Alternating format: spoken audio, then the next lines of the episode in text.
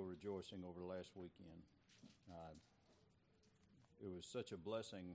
I told Brother Daniel it was so much better hearing it in person than on OVW. Uh, I learned a lot, and I, I'm very thankful for that, and I learned a lot from you. Learned a lot. Lord blessed, and I'm I'm still rejoicing in that. My thoughts have been in the book of Philippians. Now, there's several texts in here that I'd like to look at.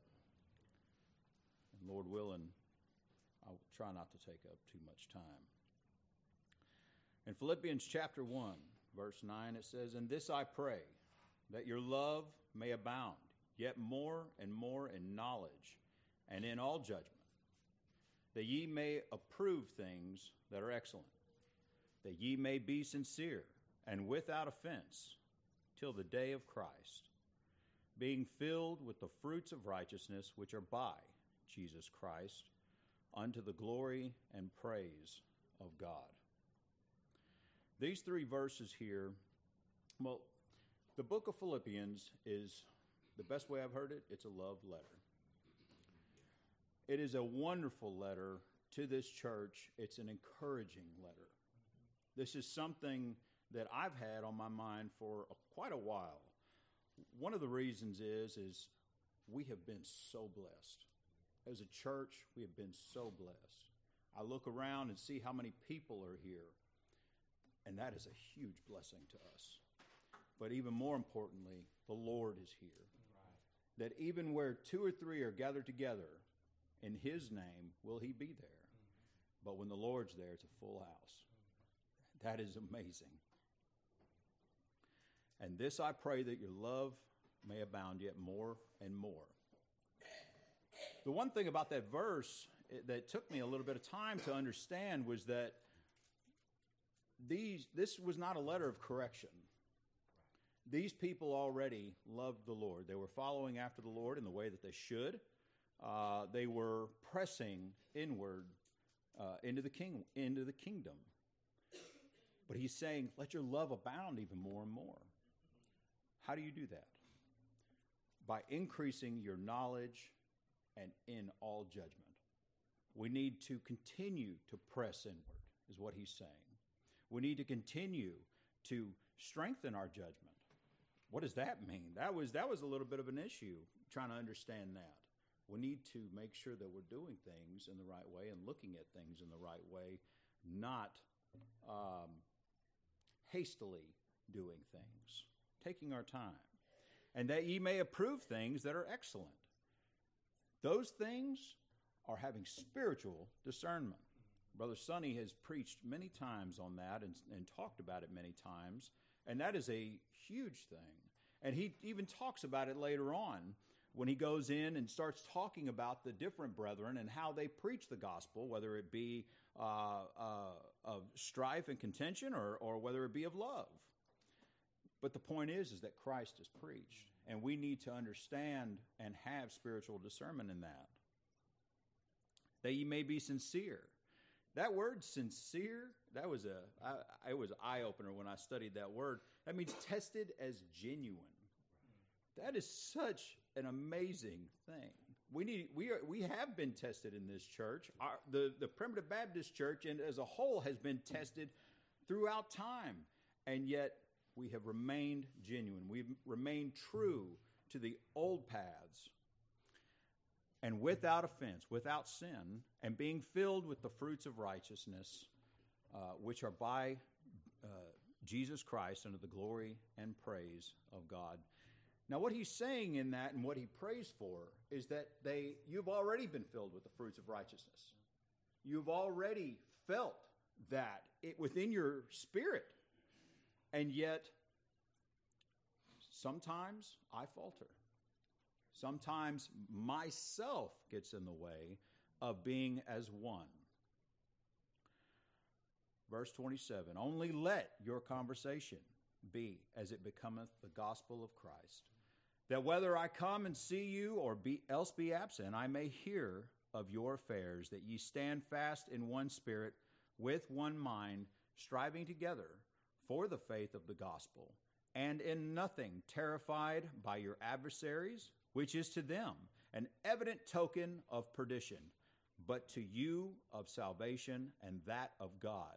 For unto you it is given uh, in the behalf of Christ, not only to believe on him, but also to suffer for his sake. What's been on my mind has been us being in one accord. It is a difficult thing from time to time when you have differing minds, uh, different opinions about how things should do, how things should operate, what we should do in certain circumstances.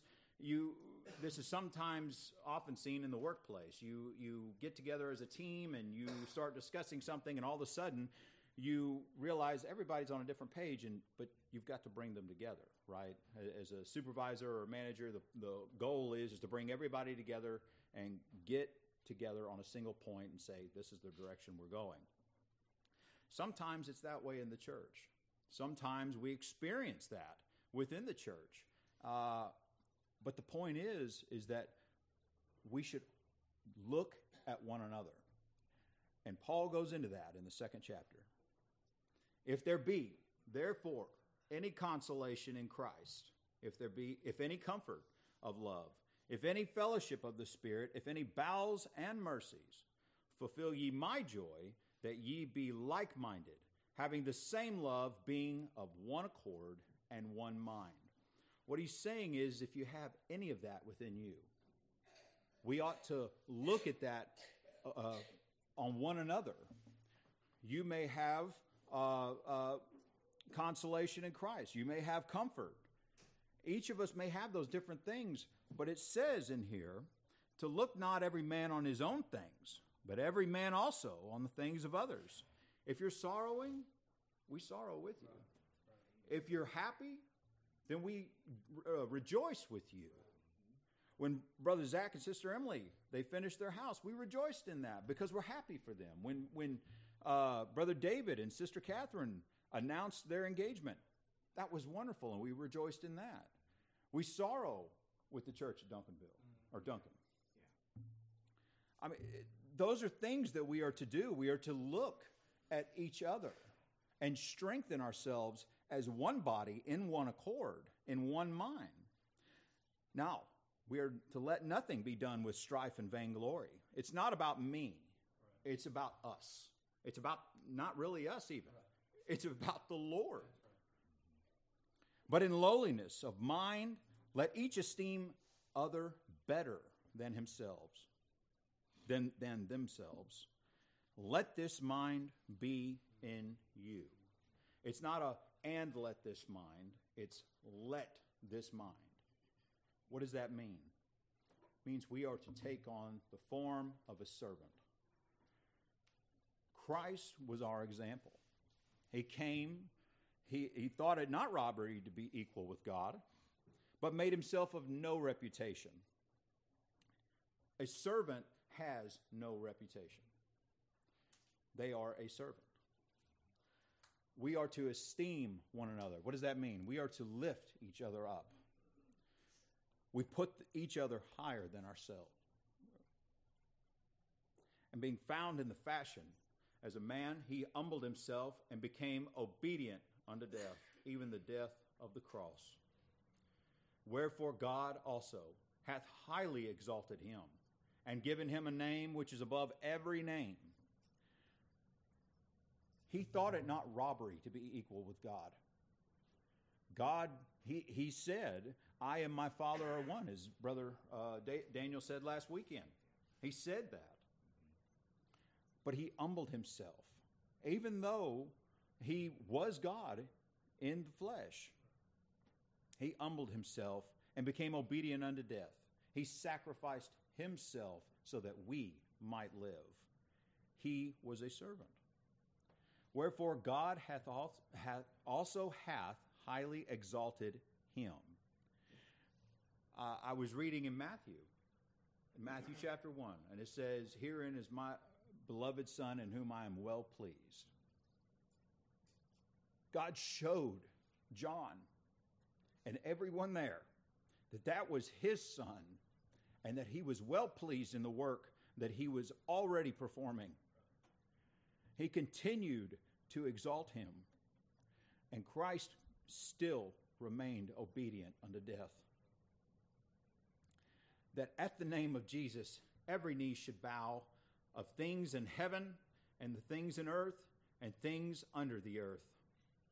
At his mere name, not just Christ coming, but Christ's name, every knee should bow, and that every tongue should confess that Jesus Christ is Lord to the glory of God the Father.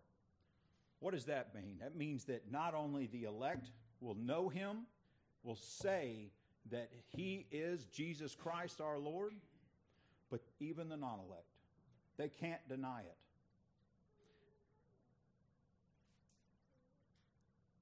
Wherefore, my beloved, as ye have always obeyed, not in my presence only, but now much more in my absence, work out your own salvation with fear and, tr- and trembling.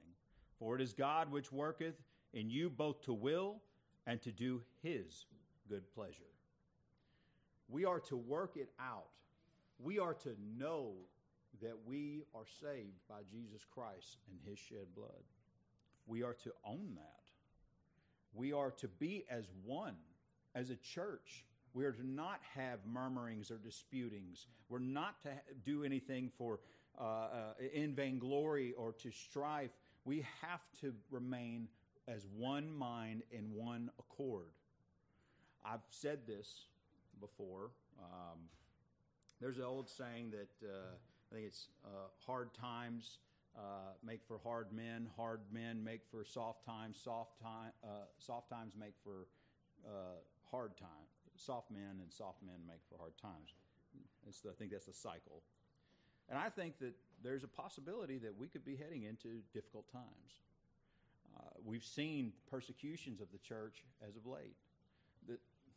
Seeing what happened in Duncan, that was, was hard to see. And I recall many years ago of seeing other churches having that a lot. But there's also persecutions in other ways too. And as a church, we can overcome that. We as the body. This is just a building. And yes, we don't want anything tore up or destroyed, but as a body, when we are persecuted by the world, we can overcome that because the Lord is faithful. We need to remain blameless and harmless, the sons of God, without rebuke, in the midst of a crooked and perverse nation, among whom ye shine as lights in the world. When we remain true, when we hold fast, stand fast, the Lord blesses. He shines his light. Our lights shine, and, and he shines his light on us holding forth the word of life, that I may rejoice in the day of Christ, that I have not run in vain, neither labored in vain. Yea, and if I be offered upon the sacrifice and service of your faith, I joy and rejoice with you all for the same cause also. Do ye joy and rejoice with me. What does that mean? That means that when we hold true to the faith that was once delivered to the saints, when we hold true to the doctrines, others rejoice in it, we rejoice in it. We can say at the end of the day, I have walked with the Lord. I have held true to the old paths. I have not strayed. That is something that we can rejoice in. And I think that I'm saying that to you as yes, we as Bethel can rejoice in that we have such a great blessing here. I I have I've been in, a member of many churches, and I'm not putting down those other churches at all. But the one thing that I've recognized here is that I've been so blessed to be with each and every one of you. The Spirit is definitely here. God is definitely blessing this church. And I, it's, it's important that we continue to recognize that and to hold true to the paths and the teachings that are here within this book. I rejoice when I hear that other churches are blessed as well. That's important too. We must be thankful for that.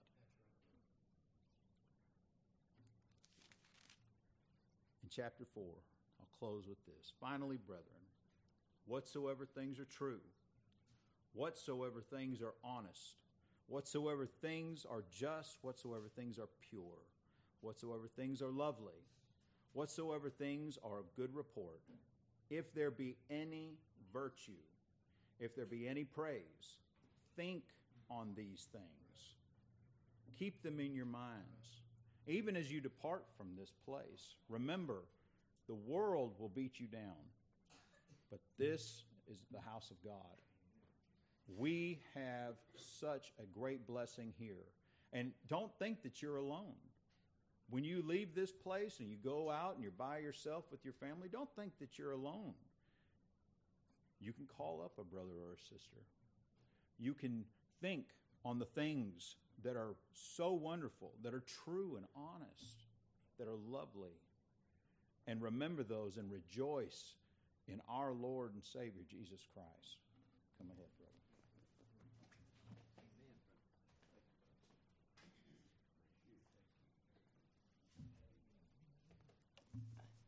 Well, I came this morning to worship the Lord with you here at Bethel, and uh, was hoping somebody else would, would, would, preach and I get to listen.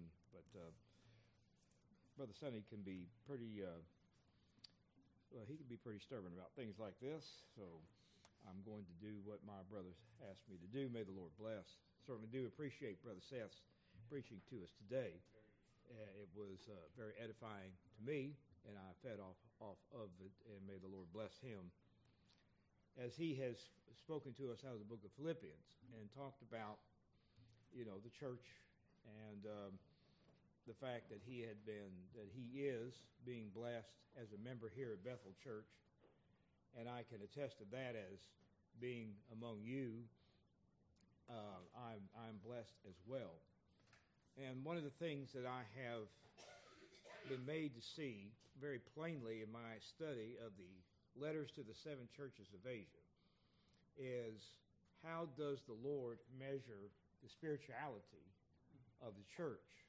And what are the things that the Lord desires to see uh, from the church and in the church?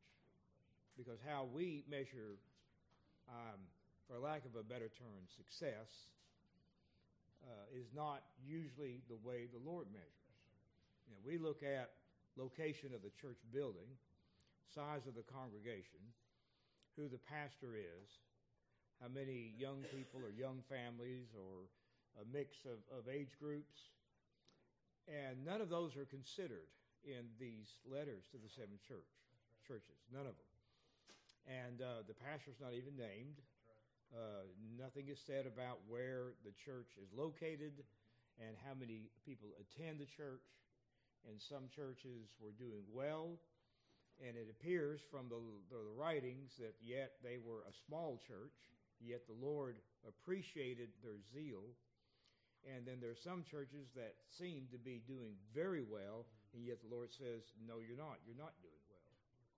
Starts off with the first church of Ephesus, which was very busy and attending to uh, worship of the Lord and the functions of the church, and yet Ephesus got the most distressing letter of all when he said, Well, you've lost your first love, and I'm going to, if you, unless you change, I'm going to remove the, the candlestick out of his place. That was the worst, that church was in the worst shape of all the seven churches. Then you hear of Sardis. Sardis says, Well, you have a name that you're alive, but you're dead. Strengthen the things that remain. There are other things that he mentions. Last Sunday, as I looked at Philadelphia and uh, talked about the door of opportunity, the door of blessing that the Lord has extended to them, we go now to the church that everyone is familiar with, that is the church of Laodicea. And we all know about Laodicea. It's gotten the press. It's the lukewarm church. It's the church that the Lord says, I'm going to spew you out of my mouth. It's uh, become a byword. Laodicea it almost equals lukewarmness. Uh, I know of only one primitive Baptist church that was named Laodicea officially. And uh, they kept that name for a while. That church is still among us. It's now known as Brentwood Hills Primitive Baptist Church. That's the only one I know of. And I've had people say, Can you believe that they constituted that church with the name uh, Laodicea? Well, I used to pastor Sardis Church. Sardis Church in the book of Revelation said, Well, you're dead. So, uh, it, it, it, what, what, what can you say? Bethel's a pretty good name that means the house of God, the house of the Lord. Laodicea, this is found in the third chapter of the book of Revelation and it begins in verse 14. And unto the angel of the church of the Laodiceans write, These things saith the Amen, the faithful and true witness, the beginning of the creation of God. The Amen. I've been told that the word amen means let it be so. We close our prayers with that. It's a request. Lord, grant unto us the things that we've asked for. But it also means enduring or always, constant. And I think that's what the meaning is when the Lord identifies himself as the Amen, the enduring one, the constant one the one that does not change. I've heard some good sermons preached on the immutability of Christ. That means Christ doesn't change. And it's built upon a very important doctrinal precept because the Lord says, I am the Lord, I change not. Therefore, because I don't change, ye sons of Jacob are not consumed. That means when the Lord commits his love to someone, that love endures. The Lord doesn't take it back. Once saved, always saved. The Amen, the one who doesn't change. Uh, we're preserved in the blood of Christ because the blood of Christ did save, does save, continues. We continue in that blessed state of, of salvation. The Lord doesn't change. The Amen, what the Lord says doesn't change. It doesn't change. I'm the Amen. I'm the faithful and true witness. You can trust what I say. What I say is true. What I say is faithful. What I say is worth listening to, worth adhering to. And this is an interesting expression the beginning of the creation of God. Somebody needs to preach a good sermon on that expression. You're not going to hear one today on that. It's not in me right now. but man, you could do a lot with that, and I think it'd be pretty good if the Lord would bless. What does that mean? Does that that could mean a lot of things? That means, you know, he is he's the creator. He began creation. He began creation in the beginning. In the beginning of creation, God created the heavens and the earth. The Bible says of Christ, the worlds were made by Christ. He's the beginning. He's the firstborn among many brethren. He's the first of the external physical creation. He's the first of the spiritual or new creation. And he has the preeminence over all. He is the first and the greatest and the Alpha and the Omega. Then he gets right into it. I know thy works, that thou art neither cold nor hot. I would that thou wert cold or hot. So then, because thou art lukewarm and neither cold nor hot, I will spew thee out of my mouth. Don't want to be like that. Don't want that to happen. Lukewarm. L U K E. That that's actually it's a Latin word. It means tepid. What does that mean? It's neither cold or hot. Tepid is uncomfortable. Or maybe it's too comfortable. You know, we all have a kind of a window, we have an internal thermostat that we want the outer thermostat to, uh, to correspond with. So some folks like it 75 degrees, some like it 72. Some polar bears like it at 62 degrees. I'd rather it be 82 degrees in the house than 62, but that's just the way I am. We want to be comfortable, but the thing is, we don't need to be comfortable in our religious devotion and service. We don't need to settle for just enough. There's no happy medium in this. You either need to be one or the other. That's what the Lord said. I'd rather you be cold than lukewarm. I think He'd rather us be hot than cold, but I know He'd rather us be hot than lukewarm. But it's interesting, He said, I'd rather you be cold than lukewarm. As I've heard preachers say, and I agree with them, if you're cold, you're going to make steps to get warm, to get hot. Cold is uncomfortable. You're going to try to change that, take care of it. I, I think there's more to it, though. And I don't know if I've really got it all together. I think there's more to it than that. I'll, I'll try to tell you what I think. May the Lord bless me to do, do so. But I think, um, I think you need to look at the 17th verse. Because thou sayest, I am rich and increased with goods and have need of nothing, and knowest not that thou art wretched and miserable and poor and blind and naked.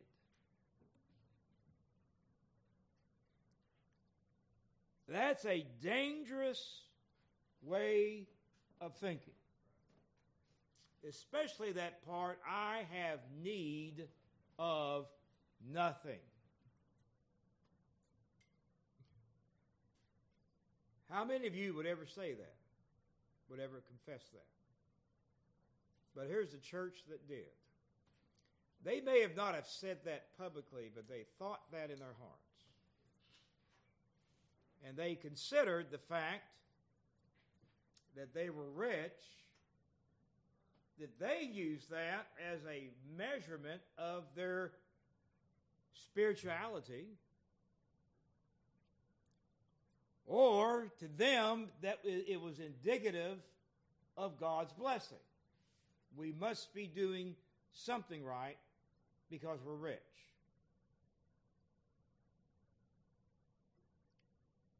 So we're fine. We have need of nothing.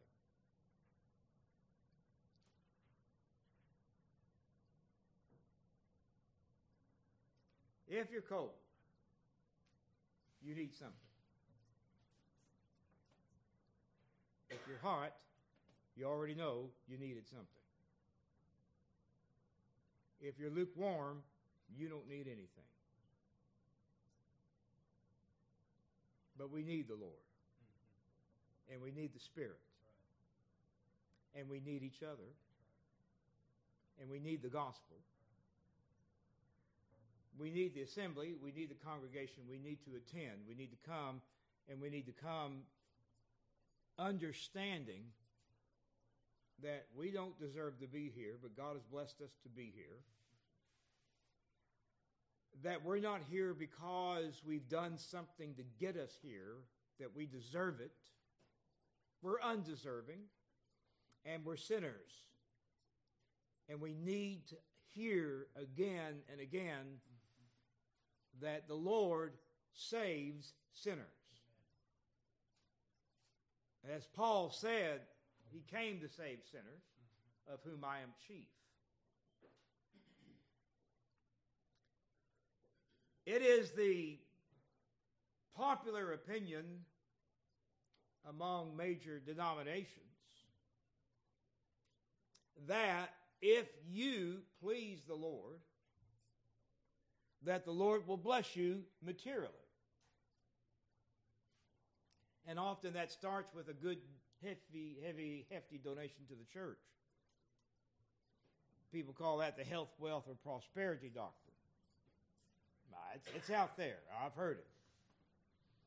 That mentality is there. It May not be so overt, but it's there, and people think that. And sometimes I think that. I have to confess. And I look at, man, I, you know, I'm doing, the Lord is good to me. Look, look at what I got. Look what I got. But all that's going to be burned up one day. And I came in the world with nothing. I'm going to leave with nothing. What do I have?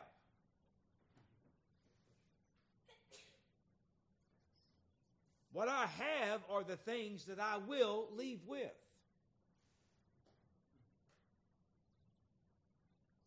I trust that I have the Lord. I trust the Lord loves me.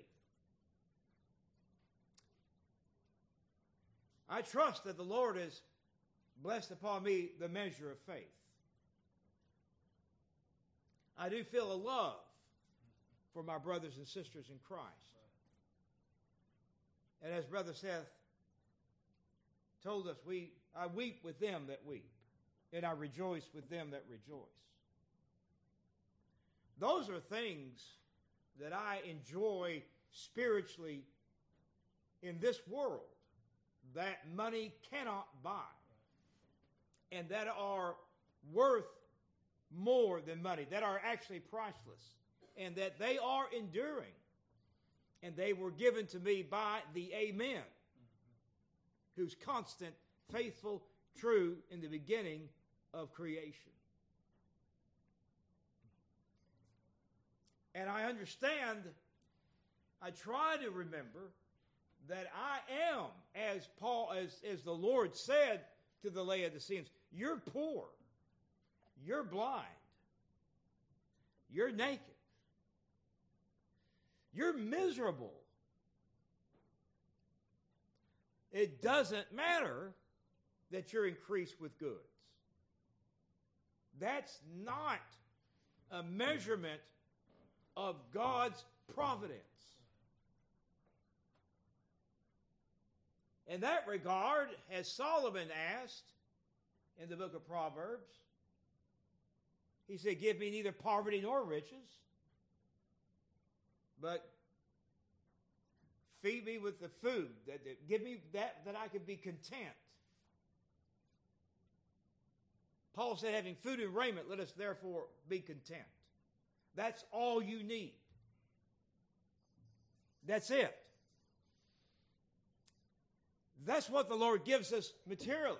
That's, that's fine. But there's the better things, the greater things. Those are wood, hay, and stubble, but the gold, silver, and precious stones that He gives us are from the, the fruits of the Spirit and the things that we contemplate in our hearts, in the meditations of our mind, and the feeling of the Lord close to us, and the love that we have toward each other. Now, that to me is, is the greatest things in life.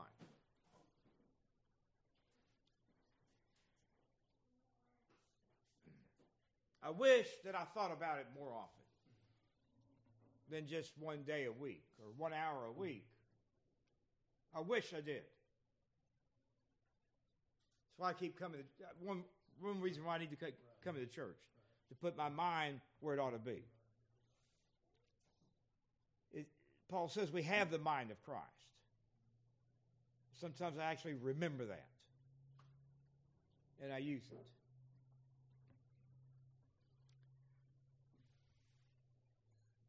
You know, somebody who's cold. Lord, Lord, rather us be cold than lukewarm. Someone who's cold will, might say something like this I am miserable. I am blind. I am poor. But I'm such a wretch. How could God love somebody like me? That's cold. You're alone. You feel alone. You feel alienated from the Lord. Or you don't even, you have no idea of where to find relief. Someone who's hot. They'll say the same things. I am poor. I am blind. I am naked. I am miserable. But I know where my strength cometh. And I know where to find relief. And I know that from the hand of God, I have sufficiency and more than enough to save my soul from hell. Somebody that's lukewarm does not say, I am poor, I am blind, I am miserable. They say, I have need of nothing. That's why he says, I'll spew you out of my mouth. You're not saying what I want you to say. You're not seeing the truth of it. You're seeing a facade. You're using the wrong measurement. I will spew you out of my mouth. I'm not going to take your whatever devotion you bring, if any at all. Just tepid, just coffee that you can't take it, spewed out of my mouth. I'm scared of becoming lukewarm. And I don't want to be lukewarm. And, and the thing is, I could be lukewarm and not know it. And so these next few verses are very, very important. And in reading, upon reading and meditating on these verses this week, I came to a startling conclusion about the letter to the church of Laodicea. It's a really good letter, and it's a very optimistic letter. It, it, it, it actually gets, takes the church to a higher state of, of experience with the Lord than in any other letter that I've read to the other six churches. Let me just read them to you, starting in verse 18. I counsel thee to buy of me gold tried in the fire, that thou mayest be rich in white raiment, that thou mayest be clothed, and that the shame of thy nakedness do not appear, and anoint thine eyes with eye salve, that thou mayest see. As many as I love, I rebuke and chasten. Be zealous, therefore, and repent. Behold, I stand at the door and knock. If any man hear my voice and open the door, I will come into him and will sup with him and he with me. To him that overcometh will I grant to sit with me in my throne, even as I also overcame and am set down with my Father in his throne. Man, that's good. That's really fantastic. That's what I want. And so, what's the solution? How do we know that we're lukewarm? If you stop thinking that you need the Lord, you're lukewarm. That's, it. If you fail to seek help of the Lord and understand that you need the Lord more than anything else in this world, you're lukewarm. If you're depending upon yourself to get by, you're lukewarm. If a minister, this is this sometimes happens to older preachers, of which I'm on. Like, well, I've been studying this Bible for all these years. I can just coast. I can just refer back to the studies of the past. It doesn't work that way. You have to study to show thyself approved. And if you're not studying, if you're relying upon history or past days or past sermons or past quote unquote glory, you're lukewarm. If we fail to pray for our pastors, for ourselves, for our churches, if we fail to see what a blessing the church is, or if we think it's just going to keep going, it's all right, it's okay, you're lukewarm. Now, I hope that I didn't offend you by that. Because I'm not preaching this to Bethel Primitive Baptist Church. I'm preaching this to Elder David Montgomery. What do I do? He says, I counsel thee. I like that. That's, that's, I'm going to give you a piece of advice. You better listen. Why? Because I'm the Amen, and I'm the faithful and true witness, and I'm the beginning of the creation. So let's listen to what the Lord says. I counsel thee to buy of me. Ah, there's where we're going to go to the Lord. He's got something for us. Buy of me what? Gold tried in the fire. And white raiment. Uh, well, gold tried in the fire. Gold, that's it. Go to the Lord and buy gold of the Lord. That's easy, right? That makes sense. I'm, you ought to know that in the sermon, right? Y'all, y'all, y'all got that? We're good? I'm not good with it. I need to know what does that mean?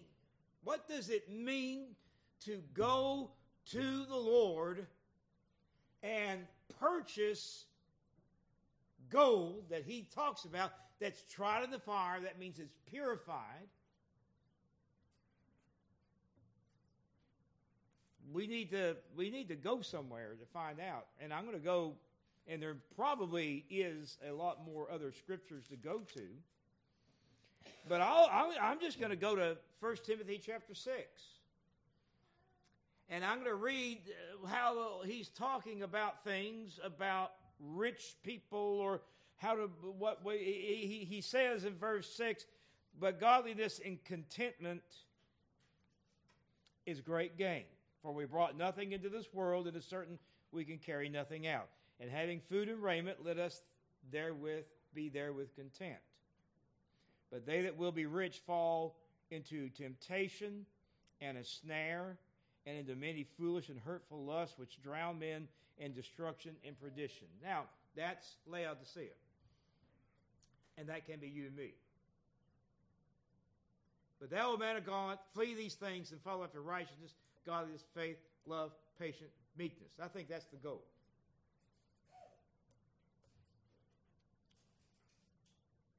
Or we can look down in verse 17 and read this Charge them that are rich in this world that they be not high minded, nor trust in uncertain riches, but in the living God who giveth us richly all things to enjoy, that they do good, that they be rich in good works, ready to distribute, willing to communicate, laying up for in store for themselves a good foundation against the time to come that they may lay hold upon eternal life. What it's saying is this go to the Lord.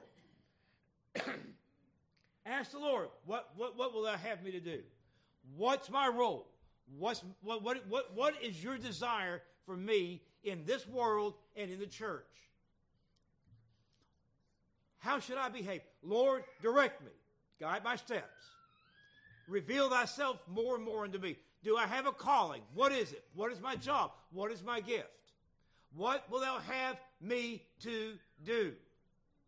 Don't be high minded, be humble. Don't look down upon other people. Don't trust in anything else but in God. Don't trust in riches. Don't trust in your jobs.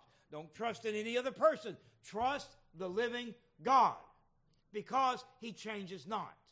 Trust him and he gives us richly all things to enjoy. So, enjoyment that we have in this life, to me, to me, the, the lasting enjoyment is what we have in the Lord's church and what we have when the Lord is among us and we feel His presence and we're drawn to Him and we're drawn to each other and we can say that we had meeting today, we had church, and I felt the Lord's presence in His Spirit. And you carry that home and you carry that wherever we go, and we seek the Lord and in His will in all things that we do, whether what we what our job is, what our family is like, at home and, and in public and in the house of the Lord. and we, Lord, what is it? What is it? And, and, and what are the works that you want me to do?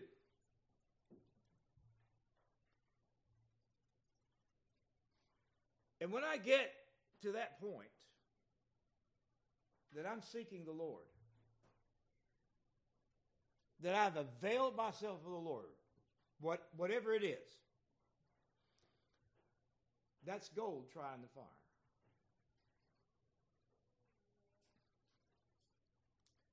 When I worked on the minister's book, I noticed there was a trend among ministers back in the day. And I'm not saying we're smarter than they are, but we I think we've learned something. It was common among ministers 50 years ago to secretly think that they're called to preach and never show that they think that, or when they were called upon to take the stand, they ran like babies, like little puppies, and, and, and they did everything they can, they could, not to show that the Lord had called them to preach. So they didn't bring their Bibles to church. And they refused when they were asked to get up and speak.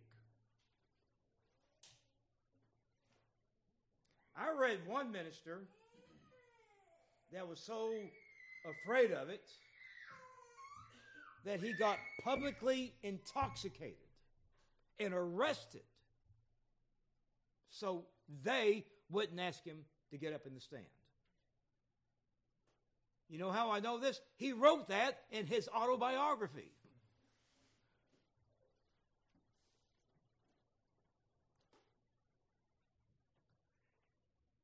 Brother Bill Walden told me, don't waste the Lord's time by running away from Him. And don't waste the Lord's time and the people's time when you get up to preach and talk about how unworthy you are. They already know that. And the Lord knows it better than you do. He said, Don't get up there and talk about you don't know anything. They already know that too. He said, Don't get up there and tell them how little you've studied. They'll find that out in about five minutes. We are unworthy. Amen. That's not the point. What's the point is, He is worthy. And how could we think that it is, it is humility to disobey a divine summons of God?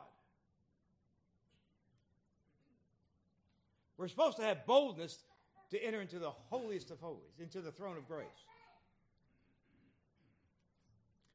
God knows where to pray. That's why He saved us. Primitive Baptists ought to know a lot about depravity. But you have been made worthy by the blood of the Lord Jesus Christ. And when the Lord sees you, He sees you through the blood. He sees you as saved and glorified. Humility is an attribute, not a crutch. Humility is the truth, but it's not an excuse.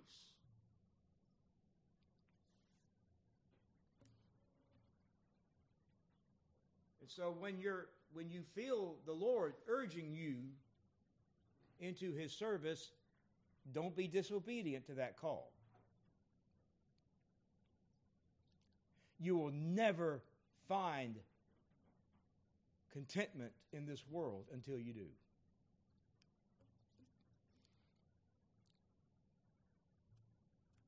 It was also said back in the day when a young person wanted to join the church that they were dissuaded from doing so. As a matter of fact, some were actually encouraged to go and sow their wild oats and get it out of their system and then come to the church. You know how I know this? That's exactly what my mother was told when she wanted to join the church.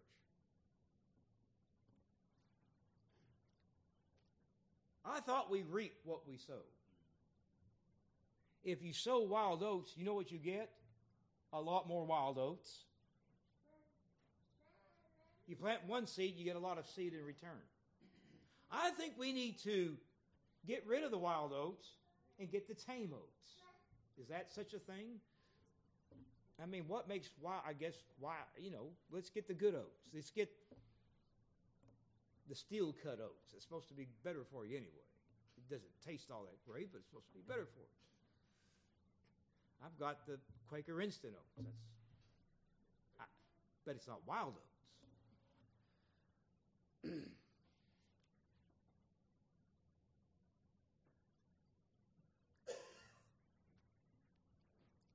the lukewarmness in Laodicea was their measurement was all wrong. And it blinded them to the truth about themselves. I'd rather you be cold. I'd rather you know that you're poor, blind, naked, miserable. If you don't think you have relief, I will find you. I will avail myself. I will open a door. I will stand at the door. I will knock. You're going to open that door, and I'm going to be there. You're going to come in, and you're going to sup with me at my table, and you're going to eat of the bread of life. I will take care of that. Just understand that you need me. Hot people, we know where to go. We're going to keep going. Hopefully, may the Lord bless us to do so. If you're cold, if you don't know where to go, this is for you. He's telling you, I'm knocking at the door. He's not there to save your soul. The fact is, He's already saved your soul. Learn that. That's supping with Him. That's the bread of life. That's the gospel. Overcome this attribute, this natural tendency among ourselves, as he says in verse 21 if you do that, if you overcome that because you can, because I made you and I saved you and I called you and I put my spirit in you and I know what I can do even through you, you can overcome. I will grant you to sit with me in my throne. I'm carrying you all the way to glory. And I'll give you a fleeting moment in that situation here on earth. I will give you heaven on earth. And there will be times that you can say, I sat with him. I was right beside him.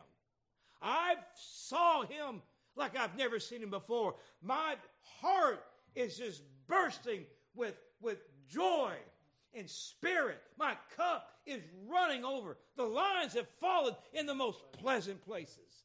And I have sat with him in heavenly places in Christ. And I've sat together with the house, with, with God's people in the house of the Lord, and we all sat together with Christ and supped with him. That's, that's good. That's where you want to be. And, and you see, there's, you're not being spewed out of the mouth. You're being blessed to sit with him. He's invited you. I mean, I don't want to use that in a, in a term that God's given a salvation invitation. But I'm just saying the opportunity of that is there. You will sit with me, my throne, even as I also overcame and am set down with my Father in his throne. Because I overcame, now you can overcome this. I overcame that which you couldn't. Now you can overcome this because you can do all things through Christ, which strengtheneth me. Now, I, there you go, Brother Seth. I got that verse you wanted me to get last Sunday. There it is. Amen. I can do all things through Christ who strengtheneth me. He that hath an ear, let him hear what the Spirit saith unto the churches. May that ever be so to us at Livernia, at Bethel. May Duncan Church understand that. That that's just the building. It was terrible, and y'all don't even know. I'll show you the pictures. It will just break your heart what they did to that building. Uh, found meth residue in the sink that they made this drug at the building and overturned the benches and the communion table, broke holes in the wall, ripped the sink out of the wall, and left the water running and flooded the church.